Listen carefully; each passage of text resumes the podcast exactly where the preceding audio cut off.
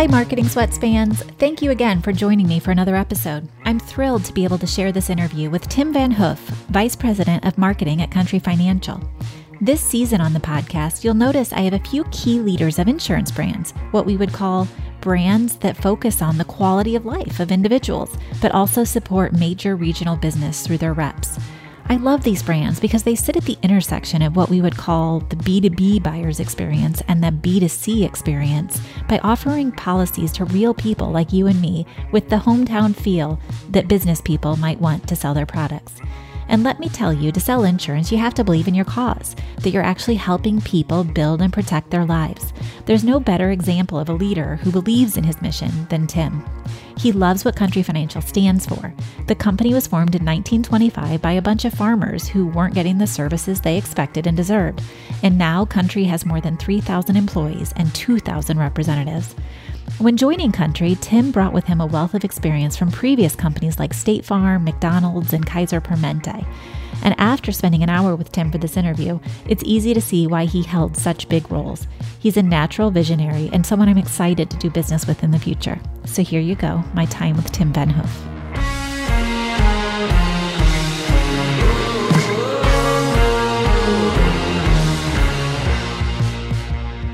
One of the first things I always like to do, Tim, before we dive into all your marketing prowess is kind of understand your story. Tell me a little bit about your background, where you're from, how you grew up, all those things. So I grew up in uh, a little town in Kimberly, Wisconsin. My dad grew up on a farm. Okay. And my mom grew up, her father started a coal yard, lumber yard, if you will. So two entrepreneurial families, if you will, or small Sure. business families. And so while both of them sort of left their respective family businesses, my dad and mom together started their own business. So I think that's part of just part of the DNA of our entire family, which is is uh, sort of this entrepreneurial spirit. But more specifically than that, just the idea of kind of salt of the earth people see an opportunity or a problem, want to lean in and, and try to work towards a solution. And so it's really a credit or it's their fault. I don't I don't know that I think I'm wired the way I am. I grew up one of four boys. Sadly, I guess none of us ended up taking over the family business, which was home heating oil, auto repair, that kind of business. That said, I learned a lot just working there from, you know, the day you could get a worker's permit at I think it was 12 years old and start working in the business and learning about clients or customers. But really, sales and marketing and business was what I think I was wired for. And then, of course, got a family of my own, which is critically important. Got four kids, and my wife and I are now we're grandparents to our first grandson and Aw. granddaughter on the way. Well, so much of that story resonates with me. My business partner, also named Tim, you know, kind of grew up on a farm in the family business, but always knew he was going to be an ad guy. He said, you know, from a young age, I just had that in me. So, talk a little bit about your journey from college into your first career role. Talk a little bit about the businesses you worked for and sort of what inspired you to take that path. I would have graduated at a time, late 80s, early 90s, and job market wasn't ideal. It's that whole plastering your wall with rejection letters for interviews and job opportunities. So it was a little bit of a struggle. And I think I went in there thinking, well, gee whiz, I'll graduate from college. You know, I've got this fancy business degree and I'll get right into management. Clearly naive. And so really for me, it was an opportunity to say, what what can I do to hone a craft? And I think Mhm. while I had a passion for marketing, I knew how to sell. And so my first jobs were really on the sales side of the business predominantly. As I worked in the industrial equipment business, selling dock levelers and trucking equipment and things like that. I became a, a sales territory manager for a indoor air quality company. And I learned a lot there about being a manufacturer's rep. And then I went to work for a company out of Pittsburgh, Pennsylvania by the name of Koppers Industries. Okay. And my boss there, who has since passed, John Kress, was a wonderful man who did you ever have one of these people who really believed in you before you believed in yourself or really invested in you, really Yes. maybe before you deserved or had proven you were worth the investment? He was one of those guys. So I started interacting with big utilities and railroads, which was very foreign to me, that big corporate environment. And then he said to me, listen, you have mentioned along the way that you wanted to go back and get an MBA, continue your education. And he said, after year three of talking about it in my annual review, he said, listen, if we sit down and have this conversation next year and you haven't moved on it, it's not going to be a good review. He literally like pushed me into it and said, we want to help you get there. but you got to do something first. So I did. I enrolled. I was accepted at Purdue in the Krannert School. The exposure to that level of just really talented people changed the trajectory of my career, quite frankly. And I happened to meet somebody there who was uh, working at a, a company called State Farm. I knew a little about State Farm, but I didn't know much about it one thing led to another and they were really starting to launch maybe a field marketing group and so left where i was at and, and went to state farm really working in their marketing department and i think also the agency side of the business which then led me to leave state farm go work for the agency side with a company out of new york translation but then also i got to work on some amazing big brands that the NBA, Kaiser Permanente, McDonald's, it was just another facet of learning and understanding, being a student of what are these people doing that works and what are some of the things they've stubbed a toe on and how, what can I learn from that? And then flying back and forth to New York, I got to be a challenge for uh, family. Sure. And that's a critical thing for me is trying to make sure that I put them first. And so when the opportunity came to come to Country Financial here in back in Bloomington Normal, it was too good an opportunity to pass up.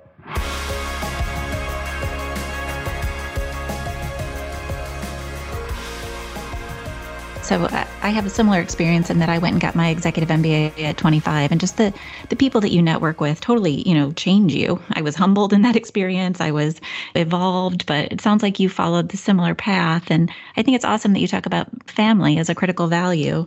We'll come back to that later. Let's talk a little bit about your role at Country, though. I introduced to our listeners this the breadth of control that you have, like all the different disciplines and and what ladders up to the VP of Marketing role. Sure. I love this company and for a couple of reasons. One is who we are and what we, on our best day anyway, what we try to do. As I say it in common language, the goal here is really to help our clients live a life of meaning and purpose. And I, mm-hmm. I know that probably sounds very grandiose, but but truly when they work hard to have things of value in their life, we want to protect them. That's really that kind of that insurance side of the business. Sure. But then also what is it you aspire to? Like, where do you want to be? What's that look like in the future? And you get to define it. We don't want to put that on you. And then we've right. got investment side of our practice that says we want to help you get there. And so first is the, as Simon Sinek said, I love our why, which is really this idea of enriching lives in the communities we serve. It's it's about investing in communities and the people there and trying to help people self-actualize. So I, I love that. Second part is it's a great size of company. It's like we're a large enough company to have impact, but small enough in the sense that we get to, and I get to help craft where we're going and what we do in marketing, how it impacts the bottom lines. But marketing is on a bit of a journey here. I think we've probably we've done okay marketing, I think, over the last maybe five to 10 years, but you know, we're on, as I tell the team, we're on a journey to greatness. And if you read the book a few years back, Good to Great, yep. the enemy of great is good. And so good's not good enough. We're going to try to be great. And it's not just because I want to be, it's because that's what we committed to for our clients and that's what we've committed to to the company and so within marketing that really starts first with i've got a group that's really zeroing in on data insight and then they're the program management and planning team they're the group that really leverages that understanding of the client, understanding of the business data and insight, tethering that together, and then that group helps lead our marketing planning effort, program development and execution. And then they track KPI. So that's my that's my analytics, but also my business minded group. And then I've got what I'll call a bit more of the classic marketing communication. So whether you call it earned, owned, uh, paid media, but PR, reputation management, the media side, content development across all, all channels, social, digital, that sort of thing. And then events and experiences. And really underneath of that, or as a part of that, is also just the brand. Now, we're not a traditional brand management kind of company. Like no one area owns the brand. Mm-hmm. But I mm-hmm. would say that marketing in our brand group helps craft and put into words and sort of democratize to the company who are we as a brand reminding them how are we going to come across in our words and our voice and our imagery and then there's a what we call a cx group which is relatively a recent phenomena here is my boss actually in our reorg about a year year and a half ago is the chief experience officer and she has the claims group all the call center groups and then marketing so primarily all interactions with clients and prospects come through her group with the exception of the sales force and then the final piece is I've got a group that's about, I'll call it cross channel engagement. The vast majority of our products and services are sold, and there's a relationship with a local rep. And so in this group, they really help build and develop sales and marketing tools and platforms. They also help manage our web presence, uh, countryfinancial.com and mobile. And then on top of that, we have two different call centers and sort of that online portal of how we're going to cast the net differently to grow in a more modern way all roads leading back to a long-term beneficial relationship with a local rep. But also knowing that part of our value proposition is that protection and planning. Many times for a lot of these products people want a human being because of that emotional side of that. These are important topics we're talking about for their families and and some of the most important things including the lives of their family members and how are we going to make sure that that family goes on in its legacy. And so we believe strongly in the relationship that a local rep can have even if they don't necessarily sit in the same building and have conversations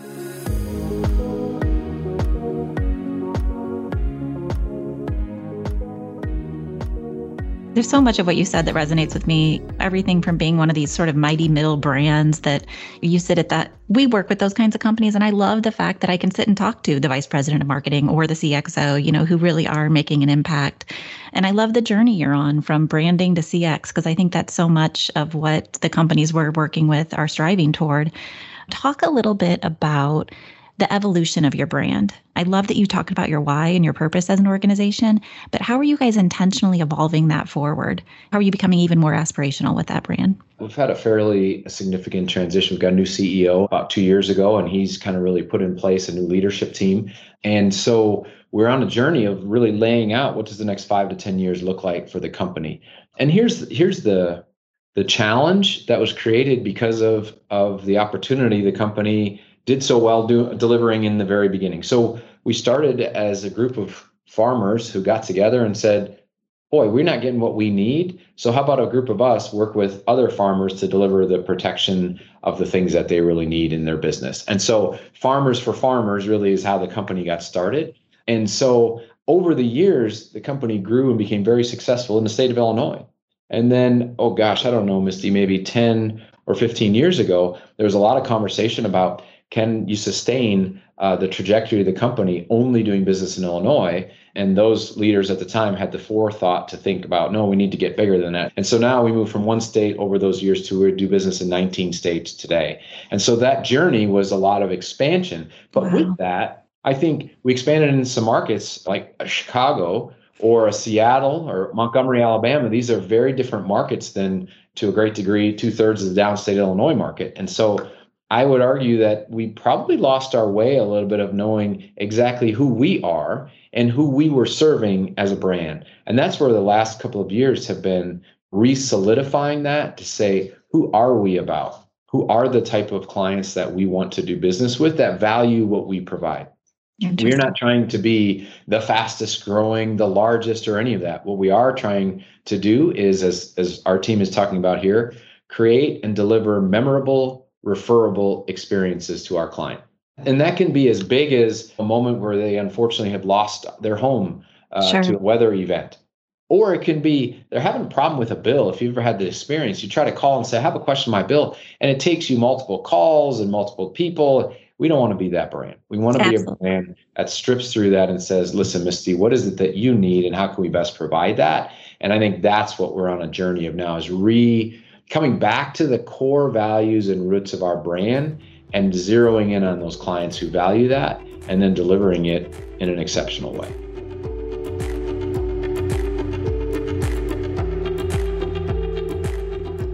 For another marketer who's listening to this, talk about a little bit more about the process you went through to get there.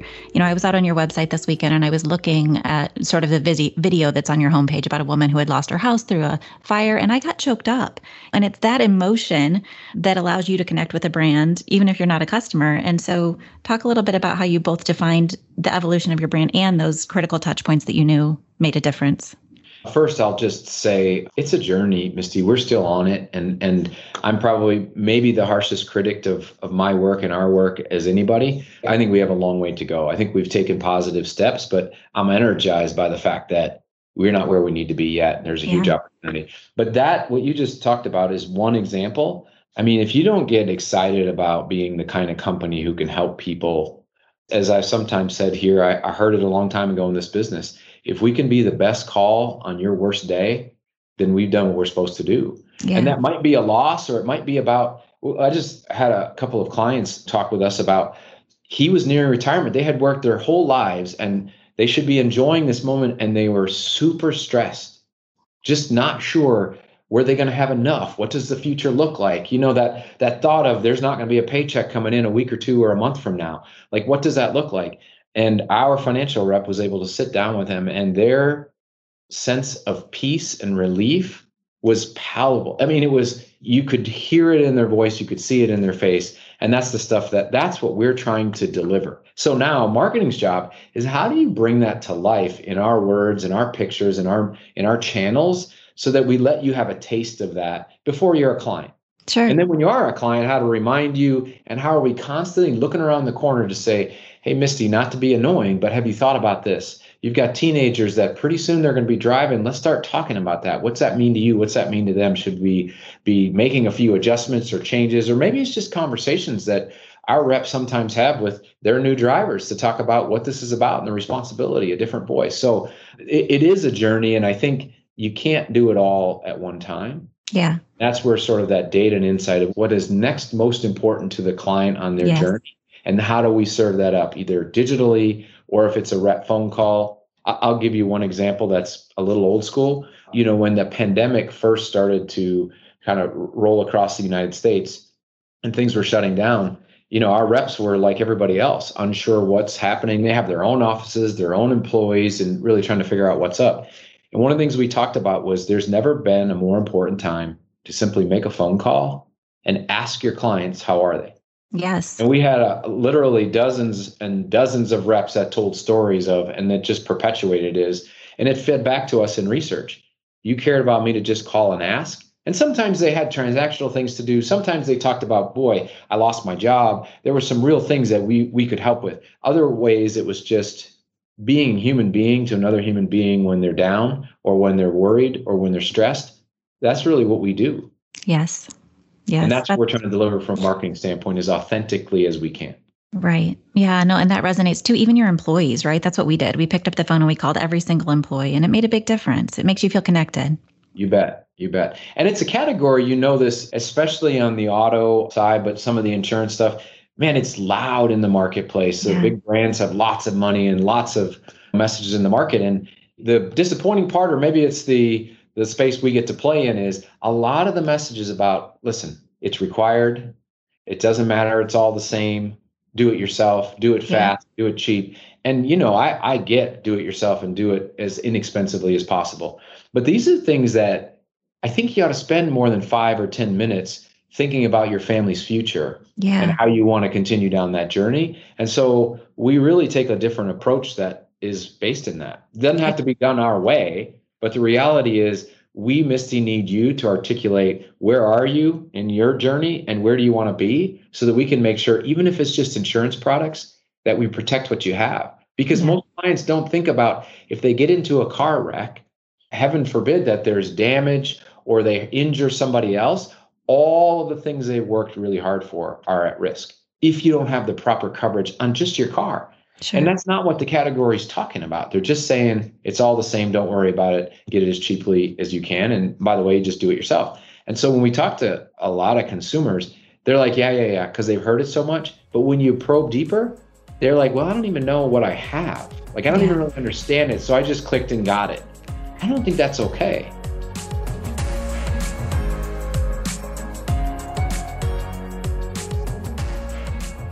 One of the things I love about working with B2B marketers is typically they have a complex product line, they have multiple target audiences, right? You're not only trying to pull through that end user, but to get those reps on board, sell in the right story. Talk a little bit about your strategic planning process in that and how you prioritize all those different areas of focus. Yeah, no, that's a great question because it's not an easy journey to go on, of course. The first, I think, is there's this balance of who are you as a brand, who are your clients. And so we spend a lot of time and still coming back to who are we as a brand and what do we want to be about? Because it's very easy to get distracted and just start standing up new things that really aren't on brand, but it's where everyone else is going or it seems where the client is going. So we're just being thoughtful about that. And then your other point is well taken is we have I will call it kind of three distinct areas from a client base. We have what we will call homeowner clients, people who have you know a, a job a home a car a family like that that homeowner client and then we have people who own small businesses which is sort of a unique group in and of themselves and then we have a group that's similar to small business but it's people who own farm mm. and so when we think about what is the product suite and the service suite that we want to offer while there are some basics that fit for all three of those client types, there are also a lot of products that have to be more tailored to each of those client types. And so that idea of what is the product offering and the service offering is a challenge in and of itself from auto and home health insurance and life insurance products investment products you know there's just a, a, broad crop insurance there's just a lot of breadth to the product portfolio and therefore the expertise that we need to have so a single rep can they really be an expert on every single one of those things? And I think our stance on it is no, they can't. While they can go deep in some of those products, what we need to provide is expertise that they have at their disposal on any given day for any given client. Sure. And so we've got investment experts at what we call Country Trust Bank that this is what they do day in and day out. They invest all of the company's money, all of our client dollars, and our reps work with them on an ongoing daily basis with their clients. So it's an example of it's mm. the hmm. same on the farm side. We've got crop specialists and farm specialists that this rep might be a great farm specialist themselves, they've got a deep expertise or bench strength to bring that forward. And so what I'll come back to on the brand is understand who you are and then certainly clarifying who your clients are and what they really need and value.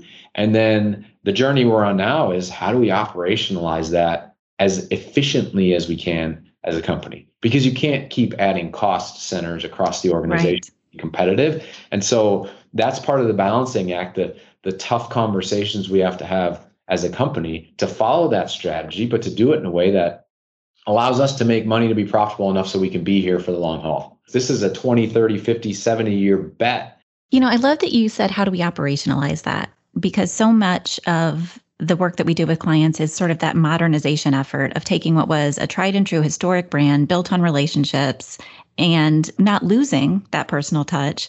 But like you said, you have to automate some of it so you're not continuing to add the cost. So tell us a little bit about your journey in that space. We're still working on that, Misty. And I think the pandemic has been very interesting because we had this movement, and I, I think we're still there where everything is social and digital. Mm. And there's some debate about does each generation become less that way? Perhaps. I, I don't know. But probably in my lifetime, I think people will still crave what I would call more physical human connection, like not just a digital human connection, but more than that. And so I could be wrong, but I think in, in my lifetime that will continue to be the case. And so we are trying to bring that as much as we can to the social and digital world. Okay. How do I say to you in a digital environment, hey, Misty, you're exactly the kind of person that we want to take care of and protect in our business? But it starts with a few things that we need to just learn and understand about you. So our digital isn't quick run to a quote. It's much more of, can you tell us a little bit more about you? And then, as I mentioned, we still want to have that conversation to say whether it's a phone call or a follow up email or a text that says, Hey, Misty, I just want to make sure that I got this right. And, and so it's this blending of how do you bring the personality of the brand and what you believe to the digital and telephony world. But then we're still coming back to, and by the way, there's always a human being either at the other end of the phone who knows you or your local rep who probably, or their person, the team member in their office who knows you very well. A couple of things that go into that. The first is one of the parts of what we stay, say in our what's what's really enriching lives and communities we serve the backbone of our country and our success and our culture i think community is critically important to that so when we say we want to enrich lives that's by doing what we do but it's also philanthropically. We have a program called operation helping heroes and it's really about investing in those what we call community based occupations. And i know there are a lot of them but think fire emt police teachers where there are grants and there are basically investments philanthropically that our reps make into all of those organizations in their local community. Because the success of those groups is critically important to the success of the community and then therefore the success to our business it's the same with farmers farmers don't succeed our communities don't succeed our country doesn't succeed country financial doesn't succeed and so i think that's a critical and part important part rather than just hey we got a good price for you on a product. for sure. very secondary, if you will. And so that's our journey, but it's not easy because, the, as I say, we're all busy. I get it. And who wants to sit and have a chat? But the second element of that is empathy goes a long way. You For know brands who, when you talk to them, they just get you. Yeah. They know what you're going through and they're thinking about what your challenges are. They're proactively offering things for you to think about that are of value to you. That's the kind of brand that we're in the process of becoming even better at and doing that digitally and doing that through phone solutions, not just face to face in a rep's office. Yeah. Well, you know, I'll own up to the fact that I'm not a country customer, but in doing my homework for today, I went out and I just Googled. And what I thought was so cool is from that very first touch point, my rep in my community showed up in search. It wasn't just the branded of the organization and pulled up his name. I know the guy, you know, he is in the parade and and he goes to the local restaurants, you know. So I think just immediately without ever talking to a human, I saw that relationship come through.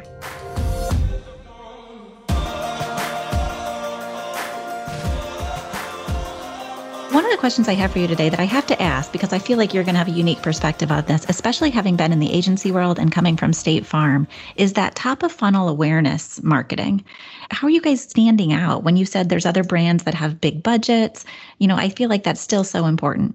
It's one of those things where you, we have to follow it all the way through the, the the funnel. And here's what I mean by that the goals of this organization are very different than the goals of many of those organizations. That doesn't make one right and the other wrong. They're just extraordinarily different.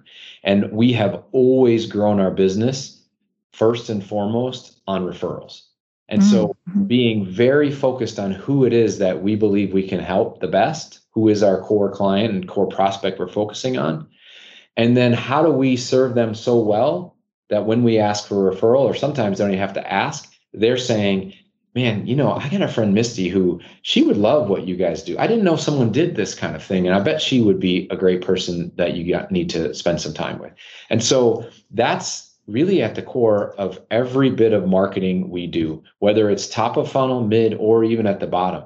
In fact, one of the things that uh, our reps offer is what we call an annual review. Just okay. really, and it's not a very good name. We're, we're thinking about too marketing centric, but I mean, as I tell reps that sometimes they get beat up a lot in the marketplace. They hear the noise and the message from the competitors. They they get, hey, your price is $42 higher than the competitor. It's just I get it. You know, I've been in sales in my career. I know that you can get down a little bit. And one of the things that I like to say to them is this listen, at the end of the day, if you serve your clients and if you talk with them on an ongoing basis to make sure they're taken care of, that will win the day. And here's what I mean: that annual review. When do you have a pet, Misty? A cat, I do. I have a dog, Chase. And and so does Chase get a checkup every year? Of course. So when's the last time you sat down and did a checkup about your financial plan for the rest of your life and your family? right? Probably not often enough. Well, and I'm not trying to point that out to you. That's all of us, right? We yeah. won't miss that annual checkup for our dog or our cat, but we put our family's finances or our personal finances on the back burner that we'll always get to it. Right. And so part of what I say to them is if you can deliver on that and be, you know, don't be annoying, but be persistent to say, Misty, I really think we have to sit down and just make sure we have this conversation because I don't sleep at night if you're not where you need to be or on track to where you're trying to be. And P.S., when we do that, how hard is it to say, Misty, has this been helpful? Right. Yeah, right. been helpful. If there's any time when you have someone, or even today, if there's someone you'd like me to reach out to or have them call me, please let's do that just simple things like that. And then we follow that up with an email or piece of mail saying, thanks very much, Misty. Oh, by the way, remember, if you know anyone, give us a call. Or how about a review? It's just prompting in an ongoing basis. That's the entire point of it is if we show people who we are at the top of the funnel, some of them will want in and yeah. they'll come funnel with us. And then we just have to get the operating part of the business right. The right price matters. We've got to make sure we're a, a, great value to people. The service matters. We've got to show up and pay a claim if we can prevent a claim. All those things. And then investment advice. Our group is is uh, second to none. I, have been ex- extremely excited about all the work that they're doing for our clients. So we got to deliver on that for sure.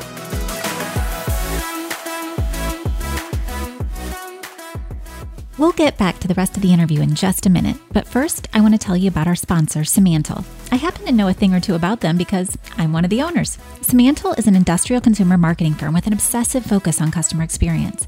We not only execute killer marketing campaigns, but we help organizations align around goals, audiences, messages, channels, and tactics to create more than campaigns, but programs that align to business strategies. Simantel has 40 years' experience crafting positive, engaging customer experiences at every point in the consumer journey. And if you like what you hear on this podcast, head to simantel.com slash blog for more content. You'll find articles, tips and tricks, do-it-yourself tools, webinars, and more to help you keep learning and growing right along with us.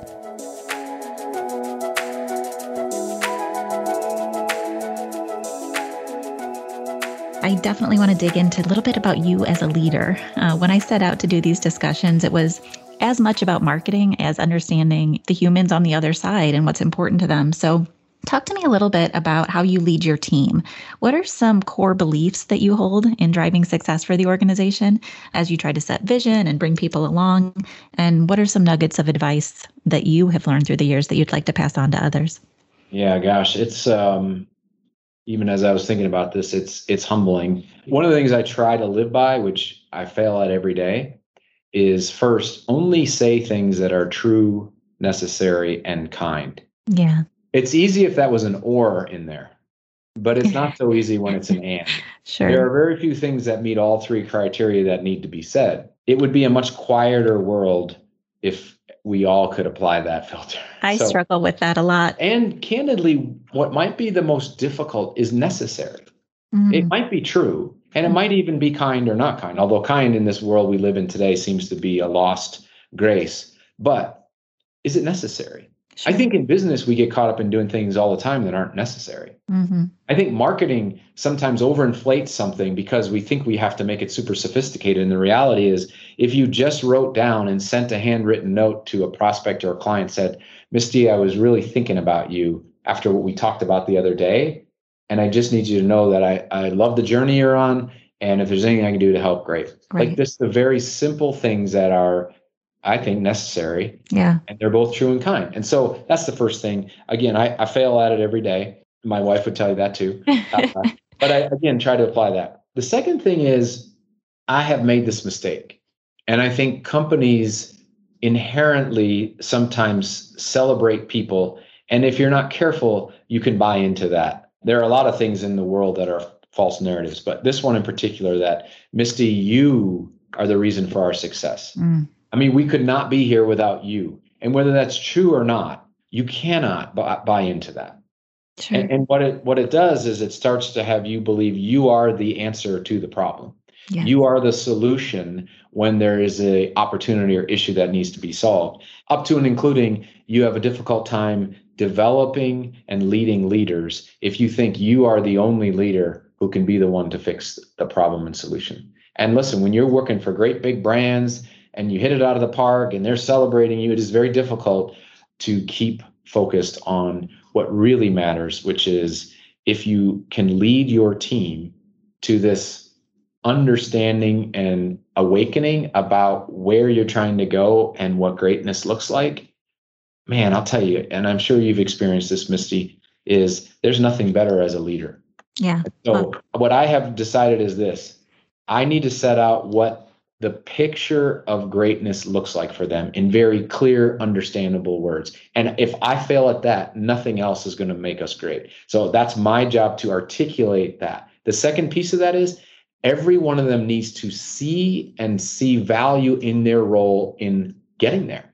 Yeah. Because there's nothing like being on a team that's great and you don't feel like you have a role on it. Then what you do is you either check out or maybe you become cancerous and try to chip away at it because you don't really that's human nature. Yeah. So everybody has to hit it out of the park in their particular role for us to be great. And then the last piece is it's not my job to scold. It's my job to try to invest and coach. And we have a saying here you coach up. Yeah. you have to coach out but coaching out isn't meant to say you are not a good person I think coaching out here is a lot of time coaching you out of an environment where you're not succeeding into an environment where you can. And so those are things that that I think have been just for me learnings along the way that I still stumble on. I know some of the people that work for you, Tim, and they like working for you. So you seem like the kind of leader that really knows how to move the organization forward. One final question before I let you go What's something you're struggling with that you could use advice from others on right now? Here's what it is for me. I read a book by the uh, founder of Patagonia. I don't know if you heard it. It's Let My People Go Surfing. And then I'm also just finishing a book called Tattoos on the Heart. And what both of these things are challenging me to think of is I as I said, I love who we are as a brand and what we do. But this idea of for what? Like what is it all in service of? As a leader, at the end of the day, what is all of that leadership is about? Is it selling another insurance policy? Is it so that someone could get a promotion? Or is there something deeper? And for me, I think I've started to craft in my head what that something deeper is. But you know, my struggle is how do I bring that to work? Sure. And make it my primary focus. While at the same time, listen, we got to grow and we got to grow profitably. We got to add more prospects and clients and value to the organization. That's what I'm thinking about, or what I'm struggling with is what did, how am I going to take greatness to a whole new level once we even just get this machine fired. Yeah. Well, I will definitely take that thought and pass it on to our next interviewee for sure, because it's something I struggle with. How do I bring my personal passion and purpose into my work and then make sure I'm doing good for other humans, right? That's what it's all about at the end of the day. Well, Tim, we are up in time. Thank you so much. I've learned a ton from you today, and I, I hope that we can keep in touch. You and I have a lot in common. Yeah, no, I, I hope so too, and really I appreciate uh, appreciate the time. Humbled by the opportunity, truly. So, uh, thank you very much. It was great talking with you, Misty.